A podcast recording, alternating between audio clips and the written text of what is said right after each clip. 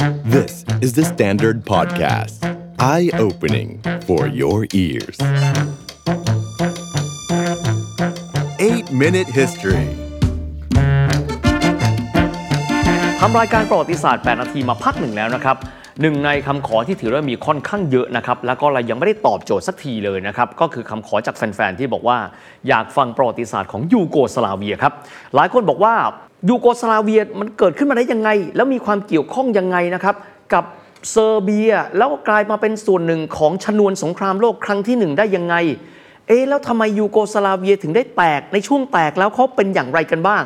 ประวัติศาสตร์ 8 นาทีในวันนี้ครับ ก็เลยอยากจะตอบสนองคำขอนะครับของแฟนๆ ด้วยการไล่เลียงประวัติศาสตร์ของยูโกสลาเวียครับ จริง ๆ แล้วยูโกสลาเวียเป็นประเทศที่มีความเป็นมาที่น่าสนใจมากๆ เราควรที่จะได้ทำมาตั้งนานแล้วนะครับ ดังนั้นวันนี้ไล่กันยาวๆเลย ประวัติศาสตร์ยูโกสลาเวียนั้นน่าสนใจเกินกว่าที่จะพูดแค่บางช่วงบางตอน แต่อย่ากที่จะพูดนะครับเป็นการไล่เป็นเส้นเรื่องยาวๆ จะได้เห็นวิวัฒนาการของพื้นที่แห่งนี้ถ้าหากว่าเรามองพื้นที่นะครับของพื้นที่ซึ่งครั้งหนึ่งเคยเป็นประเทศยูโกสลาเวีย จะพบว่าเป็นพื้นที่ที่น่าสนใจนะครับ เพราะว่าพวกเขานั้นถูกกระหนาบข้างโดยสองมหาอำนาจยิ่งใหญ่ของโลกในช่วงเวลาหนึ่งเลย ทางตะวันออกเฉียงใต้ครับ พวกเขามีจักรวรรดิออตโตมันอยู่ ในขณะที่ตอนเหนือพวกเขามีจักรวรรดิออสเตรียฮังการีอยู่ นอกจากนี้พวกเขาเป็นพื้นที่ที่มีความแตกต่างหลากหลายไม่ว่าจะเป็นทางด้านของภาษา นอกเหนือไปจากนี้ยังมีความแตกต่างทางด้านของการนับถือศาสนา นิกายต่างกัน ศาสนาแตกต่างกัน แม้กระทั่งตัวหนังสือครับ ยังเป็นพื้นที่ที่น่าสนใจมากเพราะพื้นที่เดียวกัน ใช้ตัวหนังสือที่แตกต่างกันหลายหลายกลุ่มตัวอักษรกันด้วย ดังนั้นวันนี้ครับเราจะมาไล่เรียงกันนะครับว่าก่อนที่จะเกิดเป็นประเทศยูโกสลาเวีย และแตกออกเป็นส่วนๆนั้น พวกเขาผ่านช่วงเวลาอะไรกันมาบ้างกันด้วยนะครับ ที่น่าสนใจอย่างครับ ถึงแม้ว่าช่วงหนึ่งประเทศยูโกสลาเวีย ซึ่งตอนนี้ไม่มีแล้วเนี่ยนะครับ จะเป็นพื้นที่ที่บอกว่าเป็นประเทศคอมมิวนิสต์แต่เขาเป็นคอมมิวนิสต์ที่แนวมากครับ เพราะเขานั้นไม่ยอมก้มหัวให้กับสหภาพโซเวียต แถมยังเป็นหนึ่งในประเทศหลังม่านเหล็กที่มีความสามารถในการจัดมหกรรมกีฬาครั้งสำคัญได้ถึง 2 ครั้งนะครับ นั่นคือในปี 1976 ครับ ในช่วงเวลานั้นเขาเป็นเจ้าภาพของฟุตบอลยูโร ก็คือฟุตบอลชิงแชมป์แห่งชาติยุโรป ซึ่งในครั้งนั้นเช็กโกสโลวาเกีย เป็นแชมป์เพราะสามารถเอาชนะเยอรมันตะวันตกไปได้ และอีกหนึ่งครั้งครับ ก็คือเป็นเจ้าภาพของการจัดการแข่งขันกีฬาโอลิมปิกฤดูหนาวที่เมืองเซอราเจโวกันด้วย ประเทศนี้ไม่ได้ร่ำรวย แต่ถือได้ว่ามีเสน่ห์เยอะพอสมควร แต่ด้วยความผันผวนทางการเมือง โดยการที่ว่ามีความแตกต่างหลากหลายทางชาติพันธุ์ ศาสนา ภาษาและตัวอักษร กลายเป็นพื้นที่แห่งนี้ครั้งหนึ่ง ต้นทศวรรษที่ 90 กลายเป็นพื้นที่แห่งสงครามกลางเมือง การฆ่าล้างเผ่าพันธุ์ที่เลวร้ายที่สุดครั้งหนึ่ง นับตั้งแต่สงครามโลกครั้งที่ 2 กันด้วยครับ ก่อนที่จะเดินหน้านะครับประวัติศาสตร์ยูโกสลาเวียแน่นอนจะต้องแตะประเทศซึ่งครั้งหนึ่งพวกเขาเคยรวมตัวกันนะครับ เป็นประเทศเดียวกัน ได้แก่เซอร์เบีย โครเอเชีย สโลเวเนีย บอสเนียเฮอร์เซโกวีนาโคโซโว มาซิโดเนีย มอนเตเนโกรนะครับย้อนกลับไปครับตั้งแต่สมัยก่อนเกิดสงครามโลกครั้งที่หนึ่งกันก่อนต้องใช้คำพูดคำนี้น้ำผึ้งหยดเดียวครับ เพราะว่าการที่มีนักศึกษาชาวเซอร์เบีย ที่ไปลอบสังหารนะครับมกุฎราชกุมาร Erzherzog ฟรานซ์เฟอร์ดินานด์จนเป็นชนวนเกิดสงครามโลกครั้งที่หนึ่งทำให้พื้นที่นี้เป็นพื้นที่ที่น่าพูดถึงมากครับ พูดถึงดินแดนแห่งนี้ครับ หลายคนจะนึกถึงชนวนสงครามนี่แหละครับ ก็คือชนวนสงครามที่กาวริโลปรินซิปนักศึกษาหนุ่มวัยห้าวชาวเซอร์เบีย บุกเดี่ยวปลงพระชนม์กุฎราชกุมารออสเตรียฮังการีนะครับซึ่งในเวลานั้นก็นำไปสู่การประกาศสงครามโลกดังที่อิรุงตุงนัง เราเคยไล่เลียงกันมาหลายครั้งกันแล้วนะครับ น่าสนใจคือเหตุไฉนครับ ชาวเซอร์เบียไปสังหารมกุฎราชกุมารแห่งออสเตรียฮังการี ในพื้นที่ที่ปัจจุบันเป็นบอสเนีย หลายคนฟังแล้วงงครับ มีหลายเลส่วนแล้วจะจับต้นชนปลายกันยังไงกันบ้าง ขอมองย้อนกลับไปครับ สมัยที่ออตโตมันนั้นเรื่องอำนาจกันบ้างครับ ก็คือในปี 1452-1453 ครับสุลต่านเมหมัดที่ 2 หรือว่าเมหมัดผู้พิชิต แห่งราชวงศ์ออตโตมันหรือว่าอุสมานิยะ บรรลุเป้าหมายในการยกกองทัพเข้าพิชิตกรุงคอนสแตนติโนเปิลสถาปนาตนเองเป็นจักรพรรดิแห่งโรม หรือว่า Kayser-i Rum เป็นผลสำเร็จ พระองค์ไม่ได้หยุดแค่นั้นครับ กองทัพออตโตมันขยายพื้นที่คาบสมุทรบอลข่านเข้าไปยึดพื้นที่ที่ปัจจุบันเป็นยุโรปตะวันออกนะครับพื้นที่ที่ติดกันไม่ว่าจะเป็นพื้นที่กรีซบัลกเรียโรมาเนียนะครับแล้วก็ที่แน่ ๆ ก็คือตะวันตกของบอลข่านก็คืออัลเบเนีย เซอร์เบีย โครเอเชีย บอสเนียเฮอร์เซโกวีนา ดินแดนเหล่านี้ครับกลายไปเป็นเมืองขึ้นและรัฐบริวารของจักรวรรดิออตโตมัน พื้นที่พวกนี้ถูกปกครองโดยออตโตมันไม่แต่เพียงแค่การปกครองนะครับ แต่ว่าวิถีชีวิตของพวกคนในบริเวณนี้ ก็ได้รับอิทธิพลจากออตโตมันไปด้วย รวมถึงอิทธิพลที่ชัดเจนครับก็คืออิทธิพลเรื่องความเชื่อทางศาสนา แม้ว่าพวกเขาจะเป็นฝรั่งขาวชาวสลาฟนะครับแล้วก็เป็นชาวคริสต์แต่ดั้งเดิม แต่การเข้ามาของจักรวรรดิออตโตมันก็ทำให้ฝรั่งขาวชาวสลาฟกลุ่มหนึ่งเลยครับ หันไปนับถือศาสนาอิสลาม โดยเฉพาะชาวสลาฟในพื้นที่ที่ปัจจุบันเป็นบอสเนียเฮิร์เซโกวีนาหลายคนถามบอสเนียเฮิร์เซโกวีนาคือ 2 พื้นที่หรือเปล่าไม่ใช่นะครับ ชื่อเขายาวครับเขาชื่อบอสเนียเฮิร์เซโกวีนาพื้นที่แห่งนี้ครับหลายๆ แห่งมีสถานภาพเป็น eyaletหรือว่ารัฐบริวารของออตโตมัน ดังที่เราจะเคยได้ยินนะครับบอสเนีย eyalet เฮิร์เซโกวีนา eyalet ซึ่งต่อมาได้รวมกันเป็นหนึ่งนะฮะไม่แต่เพียงพื้นที่บอสเนียเฮิร์เซโกวีนาครับ แม้กระทั่งเบลเกรด ซึ่งปัจจุบันนี้เป็นเมืองหลวงของเซอร์เบีย และครั้งหนึ่งเคยเป็นเมืองหลวงนะครับของยูโกสลาเวีย ก็มีสุเหร่าอิสลามมากถึง 15 แห่งด้วยกันครับ แต่เมื่อจักรวรรดิทางตอนเหนืออย่างฮับส์บวร์กของออสเตรียฮังการีแข็งแกร่งขึ้นครับ พวกเขาขยายอำนาจลงใต้ และเขาก็เบียดอิทธิพลของพวกเขาเข้าไปในพื้นที่อิทธิพลของออตโตมัน สโลเวเนีย โครเอเชีย บอสเนียเฮอร์เซโกวีนา ที่สุดแล้วตกอยู่ในกำมือของอาณาจักรออสเตรียฮังการีของฮับส์บวร์กในที่สุด ดังนั้นพื้นที่นี้จึงกลายเป็นพื้นที่แห่งการปะทะกันอย่างหลีกเลี่ยงไม่ได้ การเป็นส่วนหนึ่งของออตโตมันครับ บางท่านอาจจะมองแล้วมีความรู้สึกว่ามันทำให้เกิดความแปลกแยก ฝั่งหนึ่งครับเป็นชาวเติร์กนับถือศาสนาอิสลาม อีกฝั่งหนึ่งเป็นคริสต์ซึ่งเป็นสลาฟขาวน่าจะแปลกแยกซึ่งกันและกัน แต่กลายเป็นแบบนี้ครับ พวกเขาสามารถกลมกลืนกันได้ เพราะรับซึ่งวิถีชีวิตซึ่งกันและกัน ในขณะที่การเข้าไปมีอิทธิพลของออสโตรฮังการีถึงแม้จะเป็นชาติพันธุ์ฝรั่งขาวเหมือนกัน นับถือศาสนาเดียวกันนะครับหลายฝ่ายเป็นคาทอลิก แต่กระนั้นชาวสลาฟในพื้นที่ตรงนั้นเหมือนถูกกดขี่มากกว่าถูกกดขี่จากออตโตมันซะอีกทำให้กระบวนการรวมตัวกันของชาวสลาฟทางตอนใต้ เพื่อที่จะต่อต้านอำนาจของออสเตรียฮังการีก็เกิดขึ้นมาในช่วงเวลาดังกล่าว คำว่าสมาพันธ์สลาฟตอนใต้ ซึ่งมีความหมายถึงกลุ่มรัฐ สโลเวเนีย โครเอเชีย เซอร์เบีย บอสเนียเฮอร์เซโกวีนามอนเตเนโกร รวมถึงประเทศอื่นครับบัลแกเรีย โรมาเนีย โคโซโว อัลบาเนีย เริ่มต้นที่จะเป็นคำที่เป็นคอนเซปต์ เป็นอุดมการณ์ที่หนักแน่นมากยิ่งขึ้น บางส่วนของรัฐเหล่านี้ เป็นรัฐบริวารของออสเตรียฮังการี บางส่วนเป็นบริวารของออตโตมัน แต่สำหรับเซอร์เบียครับเป็นรัฐอิสระ ภายใต้ราชวงศ์โอเบรโนวิชที่เอียงเข้าข้างจักรวรรดิออสเตรียฮังการี กลุ่มหัวรุนแรงที่ต้องการต่อต้านอำนาจของออสเตรียฮังการี เกิดความไม่พอใจต่อท่าทีของกษัตริย์อเล็กซานเดอร์แห่งราชวงศ์นี้คือโอเบรโนวิชที่เอียงเข้าข้างออสเตรียฮังการี กลุ่มนี้มีชื่อว่ากลุ่ม Black Hand ครับหัวหน้ากลุ่มมีชื่อว่าดรากูตินดิมิโตรเยวิช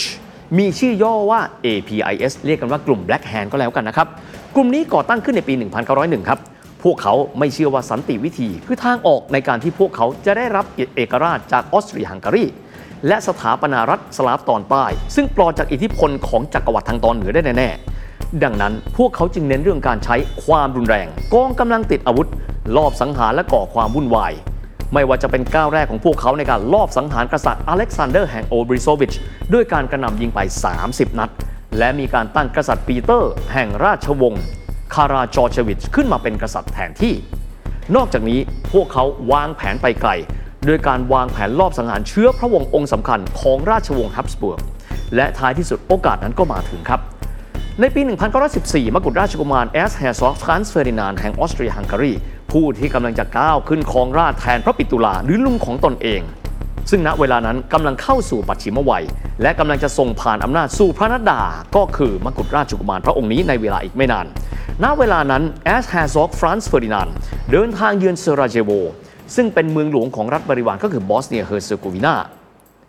มือสังหารในเวลานั้นประกอบไปด้วยคนทั้งหมด 5 คนนำโดยกาวริโลพรินซิปซึ่งเป็นมือสังหาร บุคคลเหล่านี้เตรียมการในการที่จะเข้าลอบสังหารมกุฎราชกุมารองค์นี้ที่เซราเยโว ถามว่าทำไมเป็นคนเซอร์เบีย แล้วไปอยู่ที่บอสเนีย ซึ่งจริง ๆ แล้วถือว่าเป็นคนละแคว้นนะฮะคำตอบก็คือพื้นที่บอสเนียในเวลาดังกล่าว ก็จะมีคนจากพื้นที่เพื่อนบ้านไม่ว่าจะเป็นโครเอเชียเซอร์เบีย รัฐเพื่อนบ้านเข้ามาอาศัยคละเคล้ากันเป็นจำนวนมากทีเดียวนะครับและกลุ่มบุคคลเหล่านี้ก็มีอุดมการณ์เหมือนกันละครับ กับกลุ่มของดิมิโตรเยวิชก็คือกลุ่ม Black Hand ในการขับไล่ผู้รุกรานออกไป ในวันที่ 27 เดือนมิถุนายนของปีนั้น 1914 ครับ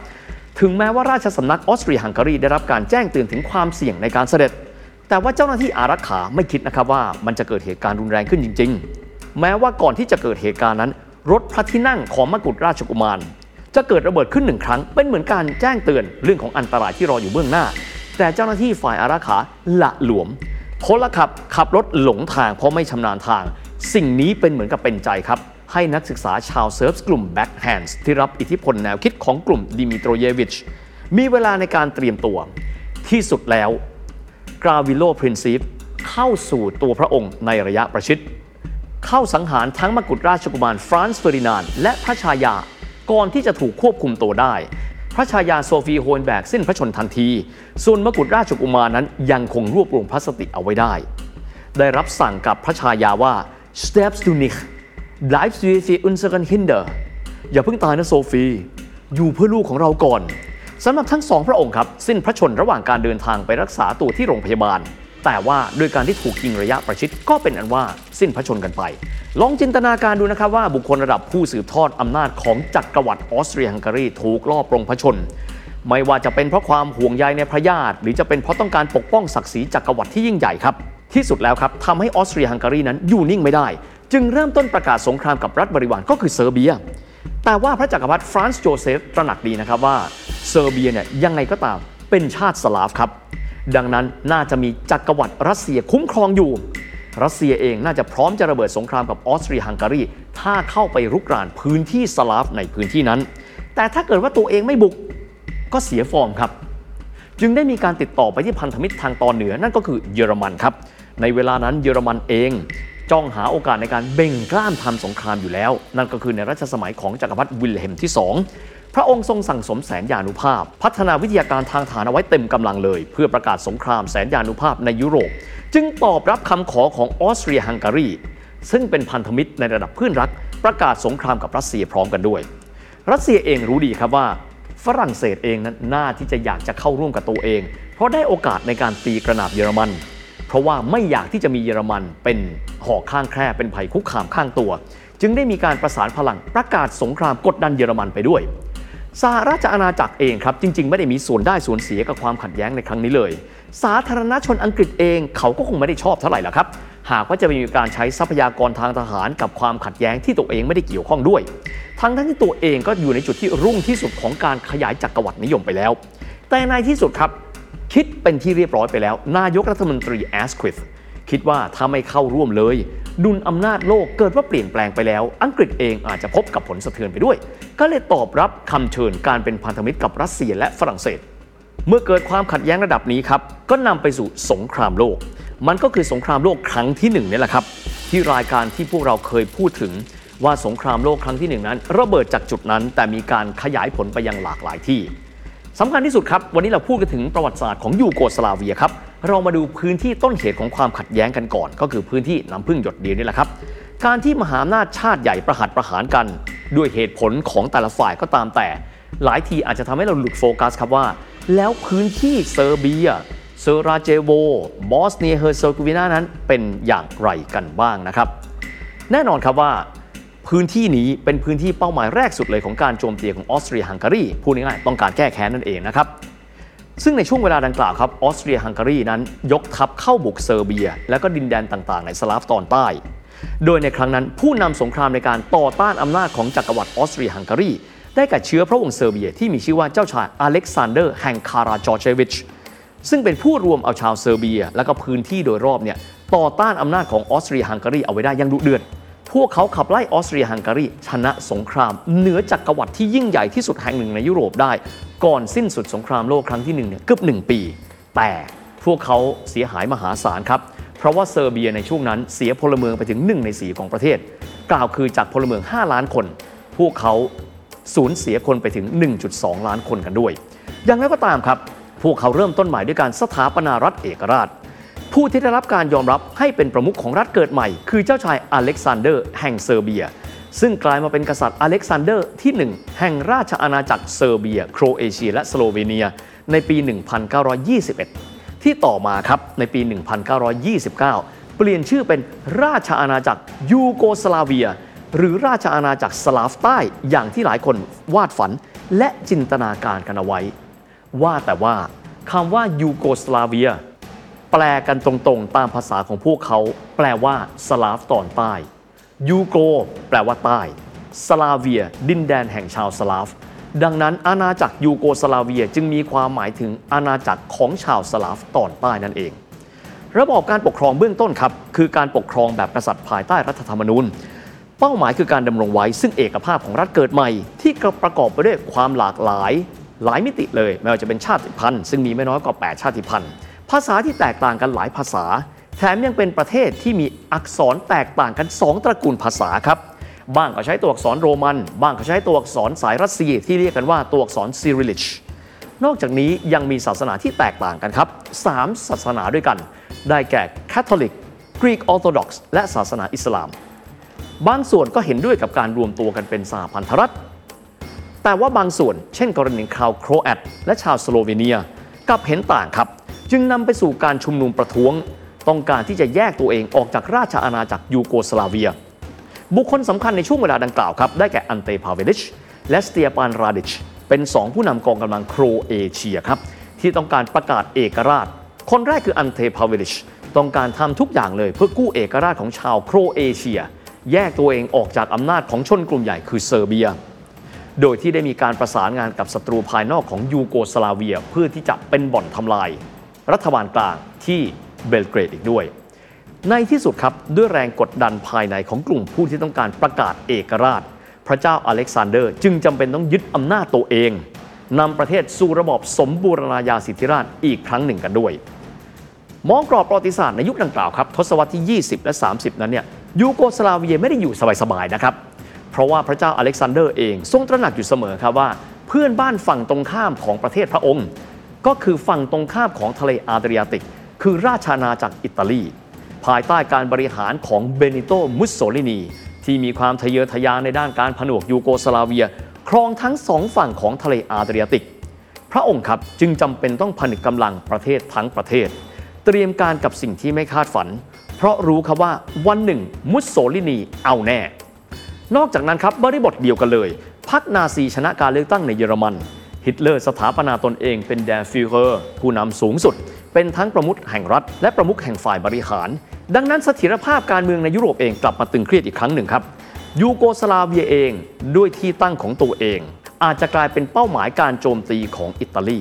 ดังนั้นพวกเขาจึงจำเป็นต้องวางกุศโลบาย หาพันธมิตรทางการทูต เตรียมความพร้อมทางการทหาร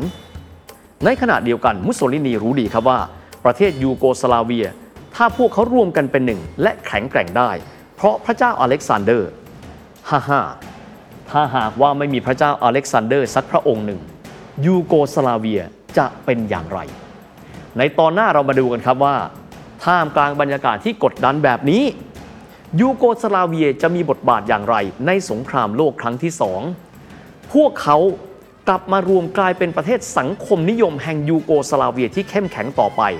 ได้อย่างไร ติโตมีบทบาทสำคัญอย่างไร ตอนหน้ามารับฟังกันครับ The Standard Podcast. Eye opening for your ears.